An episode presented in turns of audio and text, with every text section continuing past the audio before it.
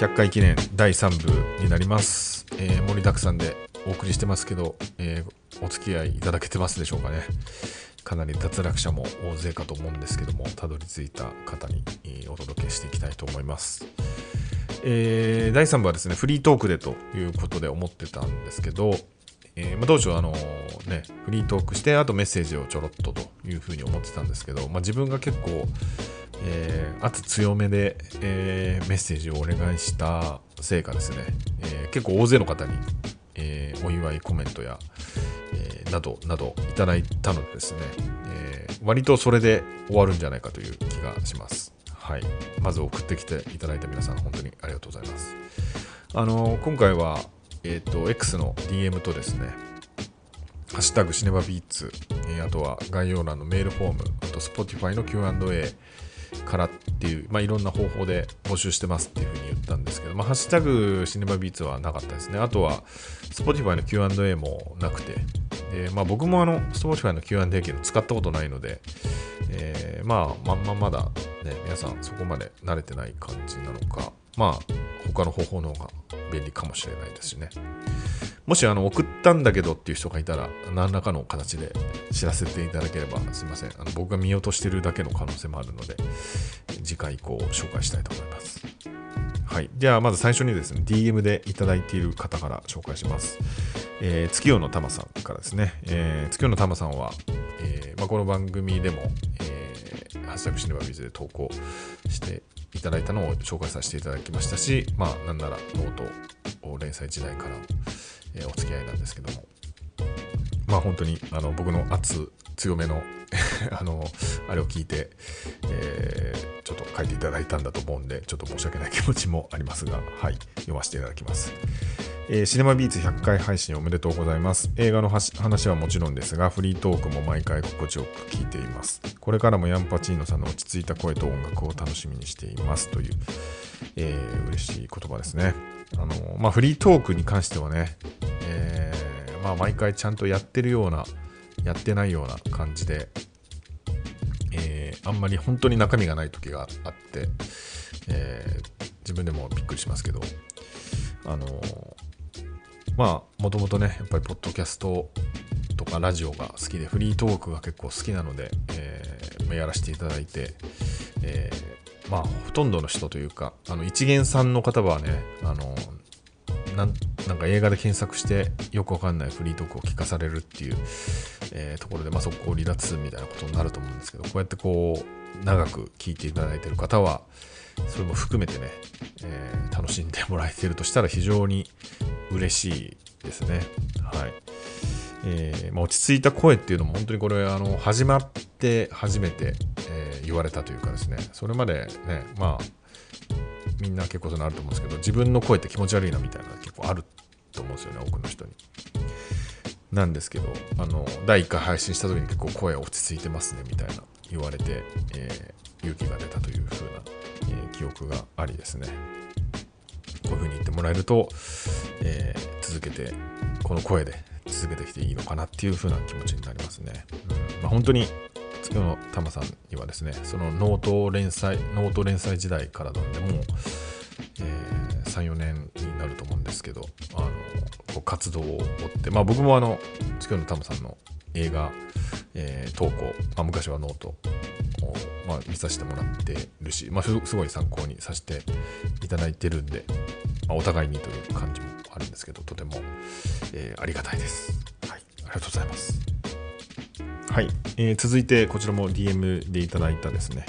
えーメガネの跡がつきやすいさんから、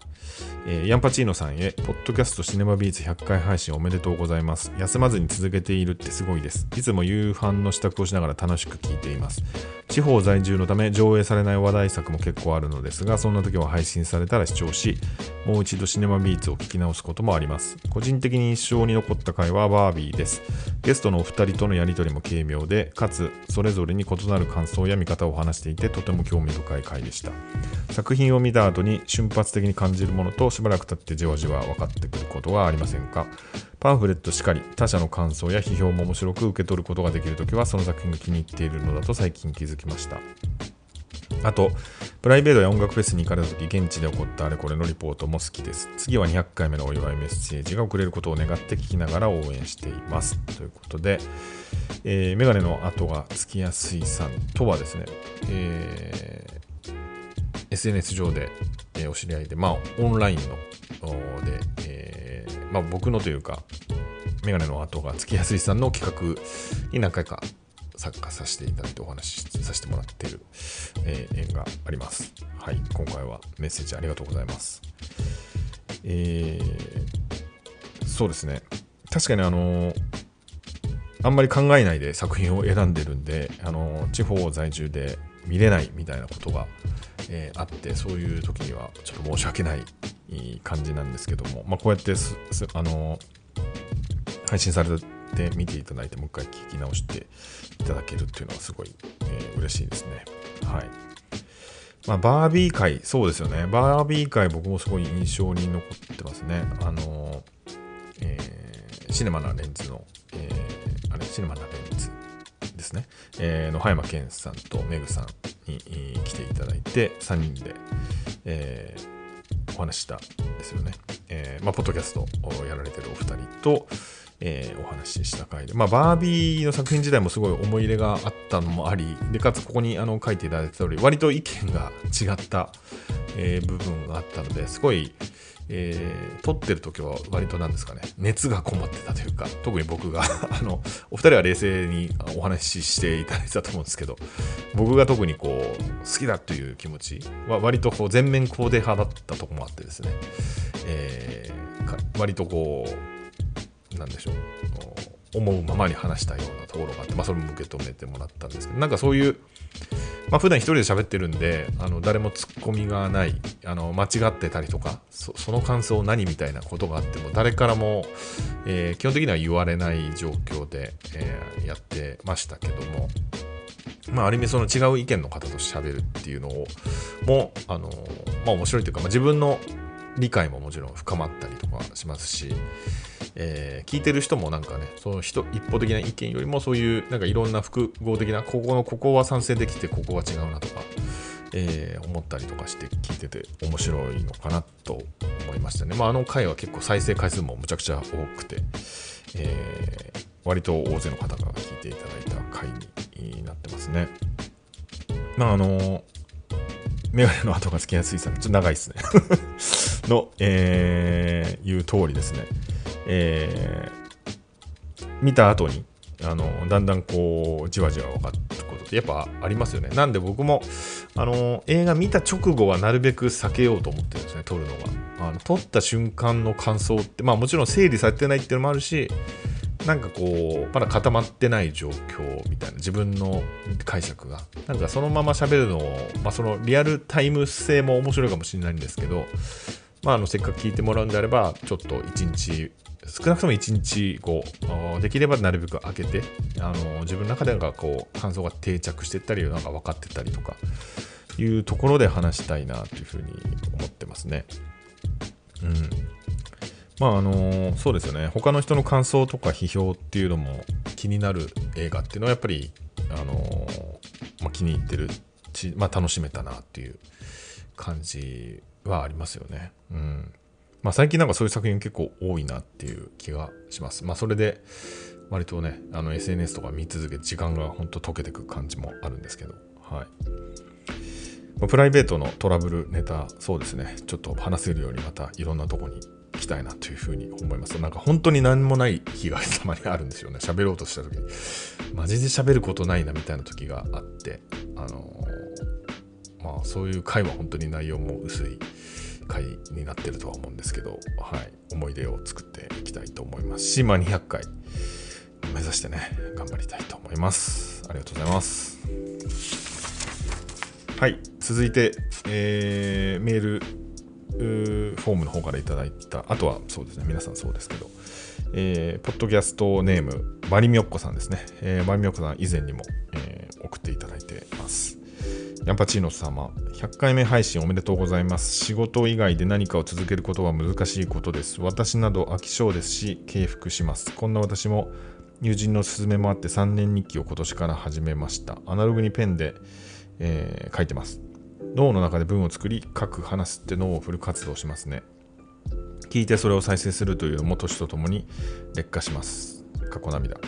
さて、ヤンパチーノさんが取り上げた映画の3分の1も見てないのですが、このポッドキャストを聞いてみた、乾きと偽り、胎児、ウィンドリバーは心に心に残る映画となりました。私は韓国映画は無条件に見るのですが、今後ぜひ取り上げてください。近々公開予定のフクロウ、ビニールハウスは韓国でも評判が良いもので楽しみです。先週、ビヨンド・ユートピアは韓国映画ではないですが見てきました。壮絶でしたね。そして昨日、笑いの怪物をトークイベントありで見ました。MC が奥浜さんだったような。えー、お二人のトークも楽しみです。奥浜さんは YouTube 活弁シネマクラブでも拝見しています。ということで、マリモックさん、そうですね。あのー、日記僕もノートで書いたりしてるんですけど、やっぱ続かなかったりするんで、えー、続かないですね。あとまあ、ペンで書くっていうのもしばらくしてないので、でもなんか、確かになんか、また違うなんですか脳の働きみたいなのきっとあるんだろうなというふうに、まあ、フル活動書かれてますけど、本当にそうですよね。うん、確かになんかアナログで書くのもいいのかもしれないですね。うん、なんか残ったものとして、記録としてやっぱりいい感じがしますよね。まあ、あとデジタルってね、やっぱ急に何か消えたりみたいな世界がなくはないでしょうし、そのプロットフォームにね、依存してる部分もかなり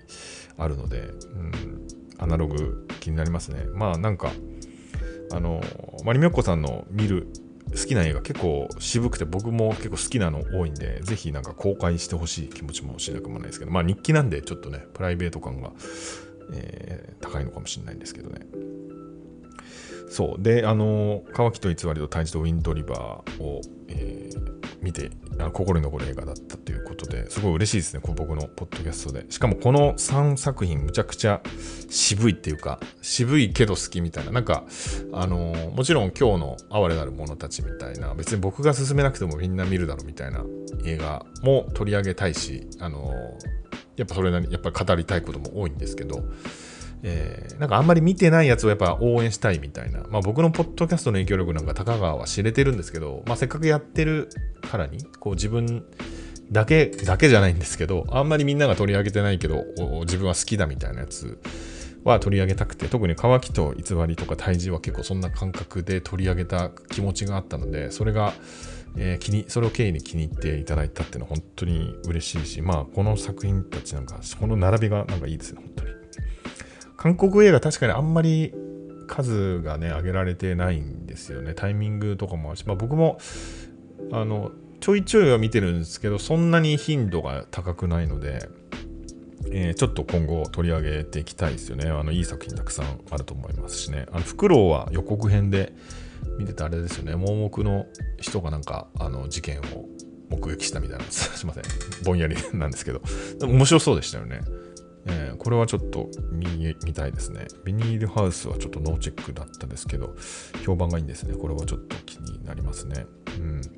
多分あの、奥浜さん、レイラスさんは、笑いの怪物のトークイベント出てたっぽいですね。さっきちょっとググってみたら、はい。えー、あの、どうでしたでしょうかね。お二人のトークっていうか、まあ、二人のトークというか、僕はちょっと相づちおじさんかわしてましたけど、えー、楽しんでいただけたら、なんかそうやって、そのね、別のところで知ってた、えー、人がクロスするっていうのはどんな感覚なんでしょうかね。はい。まみよこさん、ありがとうございます。あ、あとそうだ、ステッカーを、あのー、送らせていただきます。はい。えー、ぜひ楽しみにしてください。はい。えー、続いて、えー、また以前にも送っていただいてますね。えー、これはあれですか、お名前とポッドキャストネームが書いてあるんで、ポッドキャストネームだけの方がいいのかな、おそらく。えー、シネマビーツを聞いてますなんですね。以前にも、えー、何回か送っていただいてます。ありがとうございます。えー、100回おめでとうございます。ステッカーください。あげます。えー、一度も休まずに毎回違う話題と映画の話を続けてきたことは本当にすごいですね。ヤンパチーノさんの声と映画以外の話題も好きですよ。最近1980年代や1990年代の映画を見ています。当時ビデオ屋で借りたものを再度見るとあの時と違った印象を受けて面白いですね。私は40歳を過ぎたので少し古臭いセリフや映像が懐かしく愛おしく感じます。ジョン・ヒューズ監督脚本の素敵な片思いは安心して見られる学園もので楽しかったです。16歳を迎えた主人公の女の子が可愛くて仕方ない。映画で使われている曲も好みでした。同じく脚本を書いたホームアローンやカーリースーをまた見たくなりました。ではこれからも楽しみにしています。ということで、えー、シネマンビーツを聞いています。さんありがとうございます。はいまず、えー、そうですね。あの映画以外の話題も好きということで、えー、嬉しいです。はい。あのー、昔の作品で、まあ、僕もあの年が近いと思うんですけど僕も40過ぎてるんで、えー、なのでその80年代90年代の映画にねやっぱ懐かしさはあると思うんだけど。まあただまああんまり僕あの子供の時そんなに映画見てなかったですね、まあ、90年代は後半ぐらいからねあの高校生以降は結構普通には見てたと思うんですけど。なんで昔の映画本当見てなくて、その素敵な片思いもですね、カーリー・スーも見てないんですね。ホームアローンは、まあね、あの金曜ロードショー的なやつで見たかなっていう気はしますけど、だいぶ内容ももう忘れてしまって、あのー、まあ、以前も言ったんですけど、結構昔の映画もなかなか見れないっていうのがあってですね、えー、なんかまあ、老後の楽しみにしたいかなっていう気もするんですけどね、まあ、今ちょっと新作をね、えー、まあ、このポッドキャストもあるからってこともないですけど、まあ、それなくてもずっとやっぱ新作を見たい欲が結構強くて、あの、まあ、なんだろうな、新作を見たいとか映画館で見たいっていうのがやっぱ強いですかね。なんか家で、あの、テレビ画面で見るのがあんまりこう、できなくてというか、落ち着かなくてですね、スマホいじっちゃったりとか、集中できないじゃないですか。なんか、だから、まあ、30分のね、ドラマとかは割とサクサク、30分から1時間のドラマなら見るんですけど、映画を結構見るのがなんか、えー、できなくてですね。まあでもまあいつかですねあのまあそうね映画館にそんなに行くのもしんどくなってきたりとかするし、まあ、時間がむちゃくちゃできたらあの過去作旧作見たいですよね。うん。はい。ありがとうございますえー、続いて、えー、りょうさんですね。この方は初めてだと思います。初めてですね。えー、ヤンパチーノさん、100回配信おめでとうございます。毎週楽しく拝聴させていただいてます。えー、あまたあるでいいんですよね、これ。でいいですよね。あまたある配信の中でも、ヤンパチーノさんの魅力は声のトーンや話すスピードは前提として終始感想に徹しているところだと勝手ながらに思っています。最近はもっぱら映画の元ネタや伏線の説明を語る配信が溢れている中、ヤンパチーノさん自身がその映画をどう感じたのかという映画を自分ごとにしっかり捉えていらっしゃる姿が番組のユニークさにつながっている気がします。自身の昨年のベストはパーフェクトデイズなのですが、あるインタビューで主演の役所広司が人生は誰も何も説明的でもないし伏線もないとおっしゃっていて、まさに最近の映画や映画評論に感じていた違和感を表す言葉だと膝を打つと同時に、そのスタンスがパーフェクトデイズイコールシネマビーツではと思ったほどです。笑い。これからも映画を謎解きの説明ではなく、ヤンパチーノさん自身の言葉で率直に語っていただけることを楽しみにしております。いつかリアルタイムで見られた映画オールタイムベストの話なども伺いたいです。まずは、お礼方々、方々、でしたっけお礼方々。えー、はい。寒さが厳しい折ご自愛くださいということで、ありがとうございます、りょうさん。えー、むちゃくちゃ嬉しいポイントを書いてくれてるような気がしますけど、その感想だっていう部分ですよね。それは結構、割と意識をしていてですね、あの映画の解説みたいな、まあそういう部分がゼロじゃないとは思うんですけど、えー、みたいなことは、まあ、できないからやってないっていうのが正直なところで、あのまあ、時間がなかなかなかったりとか、まあ、そもそもその映画の知識みたいなものがあの特別に豊富なわけでもないので、えー、なんでしょうそのね伏線とか持ってなったっていうところはあんまり、えーまあ、自分がやんなくてもいいかなっていうのはあるんですよね、まあ、そういうのやってる方がいて、まあ、そういう人たちは、ね、調べたりとか、えー、して、えー、やっていると思うので、まあ、自分がやる意味としてはもうあのーまあ、自分が感じたまま喋るしかないというか、えー、そこにしか、まあ、あんまり意味はないかなっていう気はしてるんですよね。うん、なんで、まあ、フリートークとかもやってるのも、なんかその辺の、なんでしょう、意味というか、なんかそのパーソナリティこんな感じのやつがこんな風に感じてるっていうとこで、なんか、あのヒン、ヒントというヒントは別にないか。あの、あ、そうなんだ、みたいな。そう思ったんだ、みたいなところで楽しんでもらえるのがいいのかなっていううん、思ってますね。なんか自分の理想としては、その、友達に映画の話をする感覚みたいのは結構意識していてあのまあ前にもちょっと言ったかもしれないんですけどなんかそうなるとあんまりこう分析とかっていうよりはまあねあのこんな風に俺が思ったっていうところでじゃあ見てみたいかなとかまあそうそうでもないかなというかまあそのね見る見ない関係なくその喋り自体でその個人の話とかあればあの映画見なくても多少面白いと思えたりするかもなとか。あのなのでなるべくこう自分が、えー、感想とか自分の経験みたいなところと結びつけて、えー、話せればなっていうのはちょっと意識してるんでそこに、えー、気づいていただいたというか、あのそこを注目してもらえてるっていうのはむちゃくちゃ嬉しいですね。それがユニークだっていうのは。はい。まあ、パーフェクトデイズイコールシネマビーツとまで言っていただいていいのかっていうのはちょっとあるんですけど、はい、すごい、えー、嬉しい感想ですね。はい。えーまあ、リアルタイムで見られた映画オールタイムベストのお話についてはですね、ちょっと考えてみたんですけど、なかなか難しすぎてですね、あの、かなか、まあ、いつかって書いていただいてるんで あの、いつか、まあ、そういうことが話せればなと思うんですけど、本当にベストを話すのが得意じゃないというか、揺れてたりとか、あの、なんかこれぞ、これしかないみたいな一本は正直ないというか、あの、そななんですか、あの、その時々とか、あの、その気持ちとか、こういう方向だったらこれかなみたいな、なんかそういう感じなんですよね。うん、まあでもちょっと、なんかの時のために決めときたいですよね。はい。りょうさんありがとうございます。はい。えー、続いて、えー、あえー、中尾久美さんですね。えー、から。中尾久美さんは X で、えー、総合フォローして、イラストとかね、描かれてて、すごい素敵、映画のイラストとか、すごい素敵なイラスト描かれてるな、というふうに思ってます。はい。ヤンパチーノ様、100回記念おめでとうございます。ラジオをきっかけに小説も拝読しておりますが、ちょうど今春大学生となる、えー、息子がいるため、過去の自身、えー、また親の知らぬ子の大切な部分に、えー、触れるように楽しませてもらっています。今回は記念会にふさわしい傑作テーマ作品と素敵なゲストのとのトーク、とても期待膨らんでおります。どうぞこれからも創作のある日々をお過ごしくださいませ。ということで、中尾久美さんありがとうございます。小説ありがとうございます。そうか、そうなんですよね。本当はこの、あの、ポッドキャストを始めたのって小説を読んでほしくてっていうのがあったんですよね。だんだんなんかその辺があれだ、あの、あんまり言わなくなってたんですけど、あそこを読んでいただいたの本当嬉しいですね。ちょっとあの忘れてたんで、改めて今回ちょっとリンクも、えー、貼り直したいと思いますので、もしあのあ小説そもそも書いてんだみたいなのがあったら、あの読んでもらえると嬉しいんですけど、まあ、僕のやつは割と反自伝的というふうに書いてるんで、まあ、大学生時代の、えー、トラウマ恋愛について書いてるんで、確かにあの、まあ、あの親御さんだとしたらなかなか子供とこんな話は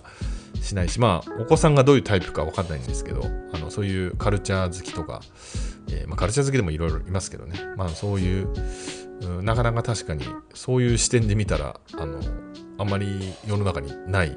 えー、インサイトみたいのが分かる小説になってるのかもしれないですね。なんか新しい視点ですね、それ。うん。あの、はい。ちょっと他の方で興味持った方がいたら読んでいただけたら嬉しいです。はい、今回の記念会、えー、いかがでしたでしょうかね。はい、あの創作、えー、まなこさんも創作されてると思うんですけど、あの私も、まあ、仕事しながらどうやって創作の時間を見つけるのか、まあ、最近はラジオ一辺倒感もあるんですけども、えー、なんとか時間確保してやっていきたいと思います。ありがとうございます。はい、えー、続いて、ポッドキャストネームです。お名前、じゅんさんからですね、えー、第100回配信おめでとうございます。継続して続けられているご努力素晴らしいと思います。私も映画と音楽が好きなので、おおむね欠かさず聞かせてもらっております。特に地方の田舎住まいなので、ミニシアター系の作品はなかなか見る機会がなく、フィンチャー監督のキラーなど、えー、聞きながらご覧になったのを羨ましいと思ってたりします。えー、あと音楽のジャンルは全然違うのですが、時々その活動の話を聞くのも興味深いですし、何より東京の比較的先端的な会社で働いていらっしゃるようで、今時の若い社会人の関心事や生活の話などを聞いているのがなんとなく新鮮です。私は50代後半で昔から映画が好きなのですが、今後の少し課題としていただければという点があります。特に比較的有名な監督の作品を取り上げられる時にはその監督の代表作などは押さえておいてほしいなと思ったりしますあと紳士的に話されているので人柄もあるのでしょうけど映画の欠点などもズバリ言ってもらった方がいいと思いますヤンパチノさんがこういう映画が好きなんだなということがあまり伝わってこないんですよねとにかくいろいろ映画のポッドキャストを聞いてますが、なかなか聞き続けられるものがないのが本当のところで、その点こちらのポッドキャストはとても楽しみにしている一つです。今後とも頑張ってください。じゅんさんありがとうございます。えーと、そうですね、なかなか聞き続けられるもない中、このポッドキャストを聞いていただいているというのは本当に、えー、恐縮ですね。はい。あの、さっきもらいましたけど、確かにあの、ね、取り上げてる作品で見れないものがあって、あの、それはちょっと全然 気にせず、取り上げてるところがあり申し訳ないとは思いつつ、あれですね、特にフィンチャーのキラーは、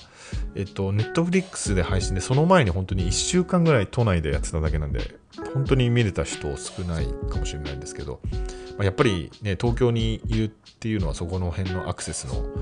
アクセスというか、そういうものへのアクセスはちょっとやっぱ有利なところは、えー、あるのかなというふうには思いますね。はい。で、まあ音楽の話そうですね、最近あんまりしてないですけど、あまあ、音楽をあのフェスとかのね話は結構しているかと思うんですけど、まあ、そういうのが、えー、興味深いということで、今後も話せればと思います。はい。えー、まあ、あのー、今時の若い社会人の関心事ということでは、まあ、僕自身はもうすでに40超えてるんで、まあ、今時の若い人ではないんですけど、確かに、あの関わってる人とか、あのまあ、割と若い人向けの仕事をしているところはあるので、えー、その辺新鮮に感じていただけてるのかなというふうに思います。はい、多分きっとあの、じゅんさんはすごい、ね、映画の知識とか僕よりも相当あるんだろうなっていうのが、えー、分かって、ここに書いていただいてるその有名な監督の作品の代表作を押さえてほしいというリクエスト。これ、あの、まあ、うかつに、はいと言えなそうなのは、なかなかやっぱり時間がね、確保できないところがあって、ちょっと、あの、前哨はしますという感じなんですけど、引き続き、これも見てねえのかよっていう、えー、回は出てきてしまうかなと思いますね。はい。まあ、もしちょっと、今後もあって、そこは、あの違うだろうっていうなんかあのなんでしょう過去作から考えるとこうだっていうのがあればメッセージとかいただけると嬉しいなっていう感じですね。あとあれですね。欠点映画の欠点を言うっていうところですね。あの、まあ、たまに言ってたとこもあるんですよね。多分キングダムの話とかえー、ぐらいかな。いや他にもねちょろっと言ってたりもするんですよ。あのストーリー自体はかなり退屈だったとか。えー、言ってることはあるんですけど、ちょっとあれですね、多分最近結構いい作品が多いのと、あのー、そうなんですよね、好きな作品が多くて、どうしてもやっぱりあの好きな作品の方を選んでるとこもあるんですよ、この、あの話す方で。なんで、あの、話してないけど見たけど微妙みたいなの結構あって、あの、この前で言うとそのアクアマンとかもね、あの、えー、話自体はかなりなんか、まあ、ちょそもそも 3D メガネで眠くなったっていうのもあったんですけど、微妙だなっていうようなとこもあったりとかして、まあ、細かいところではあるので、えー、まあ、そうですね、確かに映画のレビューとか感想ってね、あの、欠点の話も聞くの僕すごい好きなんですよね、人が、あの、批判してるやつとか。あなので、えー、ちょっとそういう割合も意識したいし、あの、あれば言いたいと思うんですけど、まあどうなんですかね。普通の人よりあんまり感じないタイプかもしれないですね。なんか結構いい部分が割と多いと、小さいとこはまあいいかってなるタイプかもしれないですけど、えー、ちょっと意識して、えー、話してみたいかなというふうに思います。はい。13、えー、ありがとうございます。引き続き聞いていただけたら嬉しいです。はい。続いて、えー、ポッドキャストネーム堂林監督さん、かしらの監督やられてるんですかね、えー、おそらくあのこのいただいたメッセージはですね100回記念とかっていうことではなく、えー、パーフェクトデイズの、えー、配信会を聞いて感想を送っていただいたんだと思うんですけども、えー、パーフェクトデイズ良かったです。違和感部分がこの映画の肝だと思いましたということで、えーそうですね、パーフェクトデイズ会はですね、割と全般的にはあの良かったって話をしたんですけど、ちょっと一部その違和感がありましたっていう話で、えー、主人公の平山が、えー、掃除する、えー、公衆トイレっていうのが、えー、何でしたっけ、東京トイレットでしたっけ、その、えデザイナーズの、えトイレを作るプロジェクトのトイレを掃除するんですよね。でそれに対して、え平山がどう思うのかなみたいなことをちょっと言ったりしたかなと思いますね。うんまあ、そこに関してはあの、まあ、その後もなんかたまに考えたりするんですけどあとはまあその不老者の扱いですよね。あの不老者が割と神聖な、えー、ものとして何か描かれてるんですけど、まあ、渋谷区においてその不老者っていうのはどういう職にあるのかみたいなことも考えるとかなりもやっとする部分があって、まあ、それはおそらくビブ・ベンダースはあのあんまり考えてない部分というか、えー、たまたまその映画の何でしょう、えー、出元というかそこがそういうところだってところが若干引っかかる若干でもないのかな。まあまあ引っかかる部分なんですよね。なんかこの辺に関してはあの、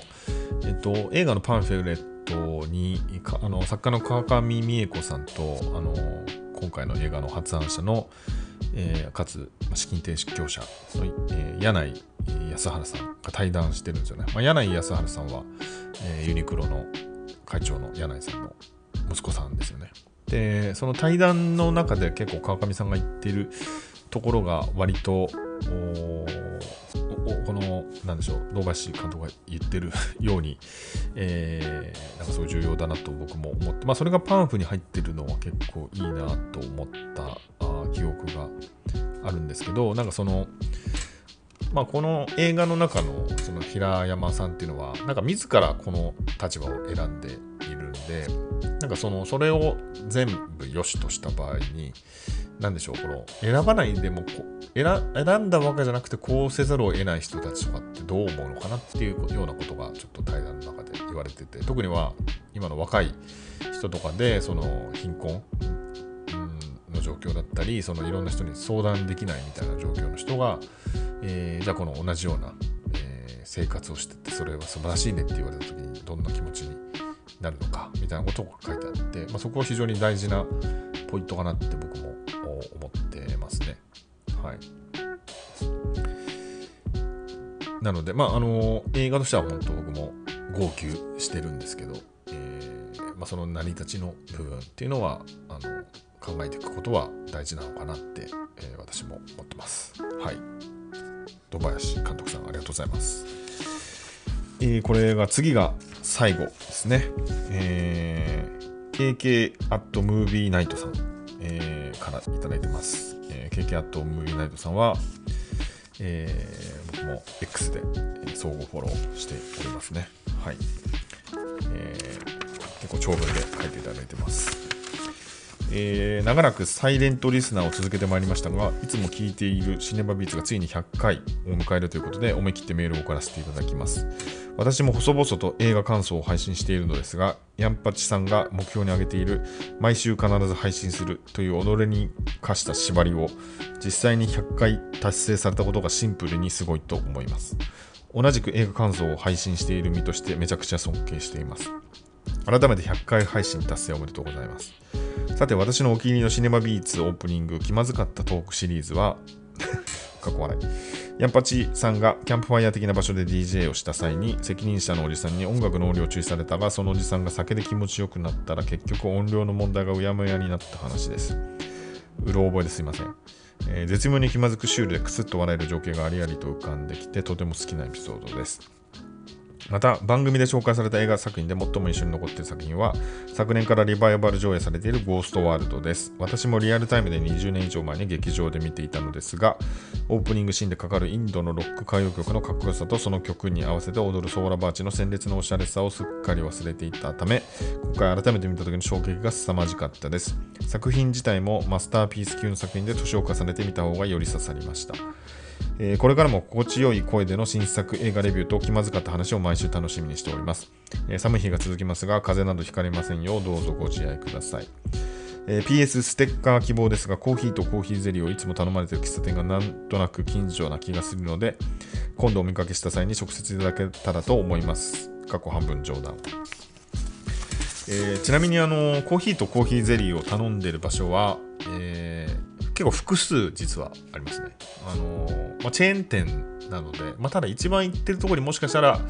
えー、KK アットムービーナイトさんは、えー近くにいらっしゃるのかもしれないんですけど、あの全然声かけていただければ、あのステッカーがちょっと持参してないかもしれないんですけど、あの嬉しいですね。あのまあ、驚くとは思うんですけど、話しかけられたら。はい。全然、あ、でも分かんないか。僕の顔がね、出てないんで、えーまあ、なんとなく感じたら声かけてもらえたら無理か。はい。あの、僕も、でも KK さんのね、あの、イラストしか分かんないんでね、えーあれなんですけど、はい。まあいつかお会いできたら嬉しいですね。ちなみに、あの、えっ、と、真剣30代ムービーナイトというのを、えー KK さんはやられていてですね、僕も聞かせてもらってるんですけど、あの、さっき、あの、改めて見たら98回が最新回なんで、えーそちらも100回もうすぐじゃないですかっていうのはちょっと思いましたけどね、はい、100回何されるんでしょうかね、楽しみですね。あのー先にちょっとそのポッドキャストの話すると、あのー KK さんはいつも何名かでやられていてですね、えー5、6人いらっしゃるんですかね、そのあの入れ替わり立ち替わり毎回いろんな方が出てて、えーそのなんかそのコミュニティ感っていうのがすごいなっていう、あのー羨ましいな、そんなに映画話す人が周りにいるんだみたいな、しかもこういう配信に参加してくれるような人がいるんだっていうのが、あの羨ましいですよね。うん、だから僕の100回って、まあ言ってもほとんど一人で、あのね、時間も場所も決められるっていう感じなので、まあ、ある意味、一番ミニマムなスタイルでやってるんですけど、えーそういう意味だとね、あのいろんな人の日程調整とか、えーすごい大変なんだろうなと思うし、まあ、しかも、あの、終戦場が、まあ、YouTube とスタンド FM でやられてるんですけど、YouTube でね、まあ動画としても上げるって、僕もあの、一時期あの、動画にも転転載というか、あのしてたことはあるんですけど、まあ、途中でややめてしまいましたね。あのまあ、あのなるべく続けるためにちょっとそれが負荷だったっていうのもちょっとあって、意外とその動画に落とし込む作業が若干めんどくさかったりとかしたのと、まああんまり別に YouTube に上げたから何か、あの、いい反応があった感じも正直ないのかなってちょっと思ったんで、わかんないですね。あの、えっ、と、僕のやつが特にそのフリートークとかがあんま向いてない感じはちょっとしたんですよね、最初の。はい。だからまあ切り抜きでやったりもしたんですけどね。うん。なんで YouTube ってやっぱり、あの、前来てた葉山さんもね、言ってましたけど、やっぱちょっと人が違うというか、聞いてる人のあの求め方も違うと思うし、その時間感覚とかもあの違うと思うんで、すごい、その戦いっていうのはあの大変そうだなと思うし、それを続けてるっていうのも本当に僕からしたらあの尊敬しますね。はい。で、えっと、気まずかったトークシリーズ、確かにあのこう言われると、僕のオープニングの傾向分析で言うと結構気まずかったって話がかなり、えー軍あの一軍としてあの存在するなっていうふうに、えー改めて気づかされましたね。このキャンプ場の話はあれですね、あのその、まあ、会社のイベントで、えーキャンプ場で僕がその屋外 DJ みたいなのを、えー準備してたらですね、まあ、ちょっと音出しみたいのしたら、えーその管理人らしきおじさんが来てですね、えーいきなり思いっきりタメ口でですね、えーこんな音出してんじゃねえみたいなこと言われて、むちゃくちゃ音量を下げられても、あのかすかに聞こえるぐらいのレベルで、えー音をしあの絞られたんですけど、えーなんかそのうちの会社の先輩がサーファーで、えーそのおじさんもなんかサーファーだったらしくて、その共通の知人の話だったら急に態度が表変してですね、えー全く本人もベロベロによって、あの音量を徐々に上げても何も言わなかったっていう話で、最初のあの、まあ、どっちかっていうとあの、最初のガツンとやられたのがすげえ腹立つなっていうあの話ではあったんですけど、はい。まあ、今後もちょっと気まずいシリーズ、あの、気まずいシリーズってあの瞬間で思っても忘れてしまうんで、なるべくメモとかね、と取って、最初の方なんか取ったりしてたんですけど、最近ちょっとしなくて、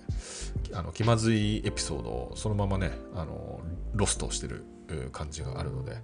えーちょっとちゃんと話していきたいというふうに 思います。はい。当たり屋みたいに、ね、なってきそうですね。そう気まずい話を生み出す方向に生活していくとちょっと世の中に目をかけそうで、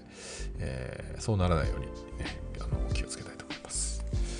ゴーストワールド、そうですね、あの、私も同世代というか、まあ、ちょっと僕の方が上かもしれないですけど、あの、リアルタイム、リアルタイムでは僕は逆に劇場で見てないんですけどね、今回初めて見れたんですけど、まあ、オープニングからして僕も忘れてて映画で久しぶりに見て、今回見て、かっこいいなと思いましたね、最初のスタートから。全体のトーンも、まあ、ちょうどなんか一周回ってっていうか、なんか2000年代に見てもそんな思わなかったかもしれないですけど、こう寝かせて今見るとすげえかっけえなって、なんか改めて思うのと、あとは、あのまあ、当時はね、あのまあ、配信の回でも喋ってましたけど、主人公とほぼ僕同い年だったんですけど、今この年で見るとやっぱりそのその時代が終わるっていうことに方に目がいってそこの切なさが乗ってより、えー、重みを増した映画体験だったなと思いますね、うん、なので刺さるっていうのはすごいよくわかります。はい。えー、あのこれ聞いている方もですね、ぜひ YouTube で真剣30代ムービーナイトで検索して、えー、聞いていただくといいんじゃないかなと思います。それこそあのさっき、えあのバービー界であの意見違う人が喋ってるのが面白かったっていうふうにあの、言っていただきましたけどなんかそういう感じですよね。あのそれぞれ違う意見の方が喋っていてまあでもあのお友達というかあの嫌な感じには全然なってないんですけどなんかその違いを話すみたいなあの感じはやっぱ聞いてて面白いなっていうふうに思いますね。はい。まあ僕はあの基本的には一人で喋っていて、まあ、それはなかなか、まあ、昔あの、えっ、と、友達と2人で一瞬、映画じゃないんですけど、カルチャー全般を語るポッドキャストを、えー、やってたんですね。コロナの直前ぐらいまで。まあ、それだけでもやっぱりなんか、あの、すり合わせたりとかするの結構、あの、大変だなって思ってたりとかして。まあ、話自体はね、2人でやった方が絶対ドライブして、えー、面白いし、えー、なんか日々あの、まあ、ちょっと脱線いろいろするんですけどあの一人で喋るのって、えー、すごい喋りの間違いがやっぱり発生するなと思っていて、えー、自分でその喋ってるの聞き直した時にやっぱりひどいんですよね。その言葉の間違いとか、えー、なんか接続詞が違うとかその言おうとしてる文脈と違うことを一瞬言ってたりとか。要は基本的に、あの、喋りながら次喋ることを考えるっていうことをしなきゃいけないと思うんですよね。まあ、それをずっとするっていうのが、多分僕はまあ、始めてだいぶ経ったんで、前よりはマシだとしても、やっぱり慣れてなくてですね、あの誰かと喋ると何がいいかって、これすごい当たり前の話してる可能性があるんですけど、相手が喋ってる間にま自分が喋ることを考えればいいというところで、あのミスが減るっていうのがやっぱりあって、えーなんかそっちの方がスマートな感じになるなとは思うんですね。一人で喋ってると、あのー、なんでしょう。なんか傷だらけっていうか、あのー、喋る内容もそうですし、その、そもそもの、うん、間違いみたいのが気になるんですよね。うん、あとなんか、まあ最近思うのは、と、あの喋ってる時にこれ僕だけじゃないなって最近気づいたんですけどこうこなんとかなんとかこうってあの分かりますか？あのこれはこういうことであのこうみたいなこうをすごい言うなっていうのは最近思ってますね。はい。なんかいろんな人が言うそのでも結構プロのラジオの聞いててもこうってやっぱ言うんですよねみんな。だからまあしょうがないかなと思うんですけどね。なんか最初はそのあのとかえーとかっていうのが言うなと思ってて、まあ、実際言ってるんですけど、まあ、それ以上に最近あの、こうが気になるっていうね。えーまあ、そういう意味だと、そういう意味だとが多いですね、僕は。あの、今日はあの、あの第1部で奥浜レイラさんに出てもらったんですけど、ああいうふうにその喋りのプロの人って本当にそういうところがよどみないなっていうのが、あの差が歴然としてきついっていうのがあるんですけど、2人で喋ってると。でも本当にすごいですよね。ああいうふうに、あの、ちんとあの整理してし喋れるというか喋りながら整理して、まあなんなら今回は別に僕がそんなにあの喋ってないっていうかあなのでほとんどね一人でスムーズに喋ってらっしゃったので、えー、まあこの番組がそこまでねトレーニングになってそこまで行くのは第何回なんだって気はするんですけど、まあ、確実にあの第1回よりは喋れるようになってるのは間違いないですね。あの前は本当に何話そうかなみたいなの考えてから喋ってあの喋ってたんですけど、今はね、あのまあ、映画の感想はある程度ポイントはあのメモに、ノートに書いたりしてるんですけど、それ以外はあの特に何も書かずにあの喋っているんで、こう謎にこうベラベラ喋るみたいなことがあのできるようになった、えー、まあ、それはなんかスキル的なものもあるしマインド的にもなんかこう抵抗がなくなったというか、えー、とこもあると思うんですよね。えーまあ、あとは、なんかやっぱやってて思うのが、あの非常にあのすっきりするんですよね、一人で喋ってると。あのまあ、だからやめらんない感じになってんのかなと思うんですよね。なんか精神的にこの一人で好きなこと喋るって本当になんでしょうポジティブな影響を与えるんじゃないかなと思って本当皆さんにお勧めしたいぐらいの活動ですよね。なんかそういうトレーニングとかありそうですよね。もう一人で喋るトレーニングみたいなね。まあこれ完全にこの喋ったやつを一人も聞かないんだと思ったらこのモチベーションでやれるのかちょっとわかんないんですけど、しかも聞いてくれているんだというね、えー、ところの嬉しさも含めて本当にいいことだなっていうふうに、思いますよね。うんなんかあの、まあ、最初はさっきちょっと言ったみたいにそのノート小説に、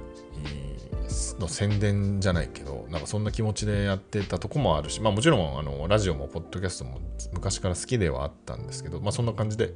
やってたんですけど、やこの喋るっていうのがすごい好きだなっていうふうにあの気づかされましたね、このポッドキャストを始めて。うんあのね、あの一部の時にちょっと言ってましたけど、あの、えーホスト、あのパネルディスカッションのホストをですね、務めて、まあ、ま終わって、あの無事、うまい感じに終わったんですけど、えー、なんかああいうのも積極積極的にやりたいなっていう気持ちになったんですよね。うん、なんでまあ将来的には、えー、なんかコミュニティ FM の DJ とかやりたいですよね。うん、まあ音楽もね、もっとかけたりとかしたい気持ちもしなくもないんですけど、えー、そんなことを考えてますね。うん、なんで、あの、ゲストにね、呼ばれたりとかもっとしたいとかね、もありますし、えー、経験を積んで、えー、まあ、どこを目指してるのかちょっと不明ではあるんですけど、えー、今後も続けていきたいと思いますっていう急急な終わり方でもないか、うん、まあでも本当に、え100回まで、え続けられて嬉しかったです。はい。200回に向けて。200回というとねまた2年後とか2026年か。結構やばいですね。自分もどういうその時に生活をしているのか、まあ、今あの未婚なんで結婚とかしてたらこれやれんのかなとかね、えー、思ったりもしなくもないですけど、まあ、こんだけ実績を積んでるんでもう今更反対されないぞっていう気もするんですけどね、うん、なんか結婚してからポッドキャストやりますって言ったらえって言われる可能性もなくもないのかなっていう、えー、思うんですけど、まあ、もうこんだけ続いてリスナーもいるんでやめらんないんだよみたいな謎のあのーえー、プレッシャーをかけられるんじゃないかなっていう気はしてますよね。でも、あの、前、ちょっと前の時に言ったんですけど、その、ポッドキャスト自体が、まあ、広がってきていると思うんですよね。えー、そういうイベントが行われたりもしてるし、まあ、あの、ポッドキャスト始める人もね、あの、まあ、僕より前にももちろんいましたけど、かなりここの1、2年で増えているような気がするし、始めるのもだいぶ楽になったというか、僕が、えー、最初のその2人でやってるポッドキャストでやってる時は結構アップするのもねめんどくさかったですね。そのサウンドクラウドとか使ったりとか。なんか割とハードル高かったんじゃないかなっていう、まあ、それかそのアプリの完結しているアプリで上げるので聞いてくれる人が少ないとかなんかなかなか難しかったんですけど今本当にこんな簡単に Spotify とか Apple Podcast に配信できるそのアンカーとか使えばって状況なのででしかもマイクとかもねあの性能いいのを使えばあの誰でもできると思うので、えー、参入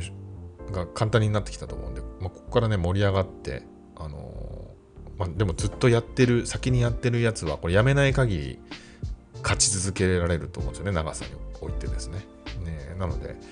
えー、この先行者利益をですね手に入れるまで、えー、やり続けたい気はしますよね。はい。なんか嫌な感じの終わり方になったかな。はい。まあでもあの、なんだっけ、ポッドキャストアワードとかね、あのー、あると思うんですけど、いつかあれとかもね、はい、ノミネートされたいですよね。うん。まあ、ちょっと来年ぐらいちょっとね、えー、もうちょっとさらに聞いてる人が増えている状況だったらちょっと言っていこうかなっていう気がしますね。それこそあの50回に出てもらった津田翔太郎さんのフェスティバルジャンキーポッドキャストはノミネートされたことがあるのでね、えー、すごいんですよね。えー、まあでもそういう人も出てるポッドキャストで今回は奥山玲奈さん出てるっていう、えー、そのあたりをですね、えー、言ってけばなんかなったりするのかなもします。はい。えー、また来週の101回からは普通に、え、やっていきますけど、あ、でもなんかどうしよう。これこのままいくとなんかちょっと気持ち悪いな。えー、まあいいか。いつものあのエンディングの音に合わせたい気もするんですけど、まあ、100回ぐらいはこのまま終わってみてもいいかもしれないですね。はい。えー、というわけでまた来週ですね、えー、からは通常通りやります、えー、まず今回の100回の3回分を聞くのは結構しんどいかもしれないんですけど、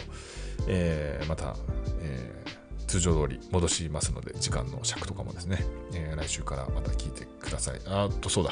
えっ、と、番組への感想、ご意見はですね、えハッシュタグシネマビーツで投稿および、X アカウントに DM、えおよび、えメールの概要欄、えー、のメールフォームから、えー、ください。はい。ステッカーも、えー、差し上げます。はい。えー、というわけで、えー、また来週、木曜8時に会いましょう。さよなら。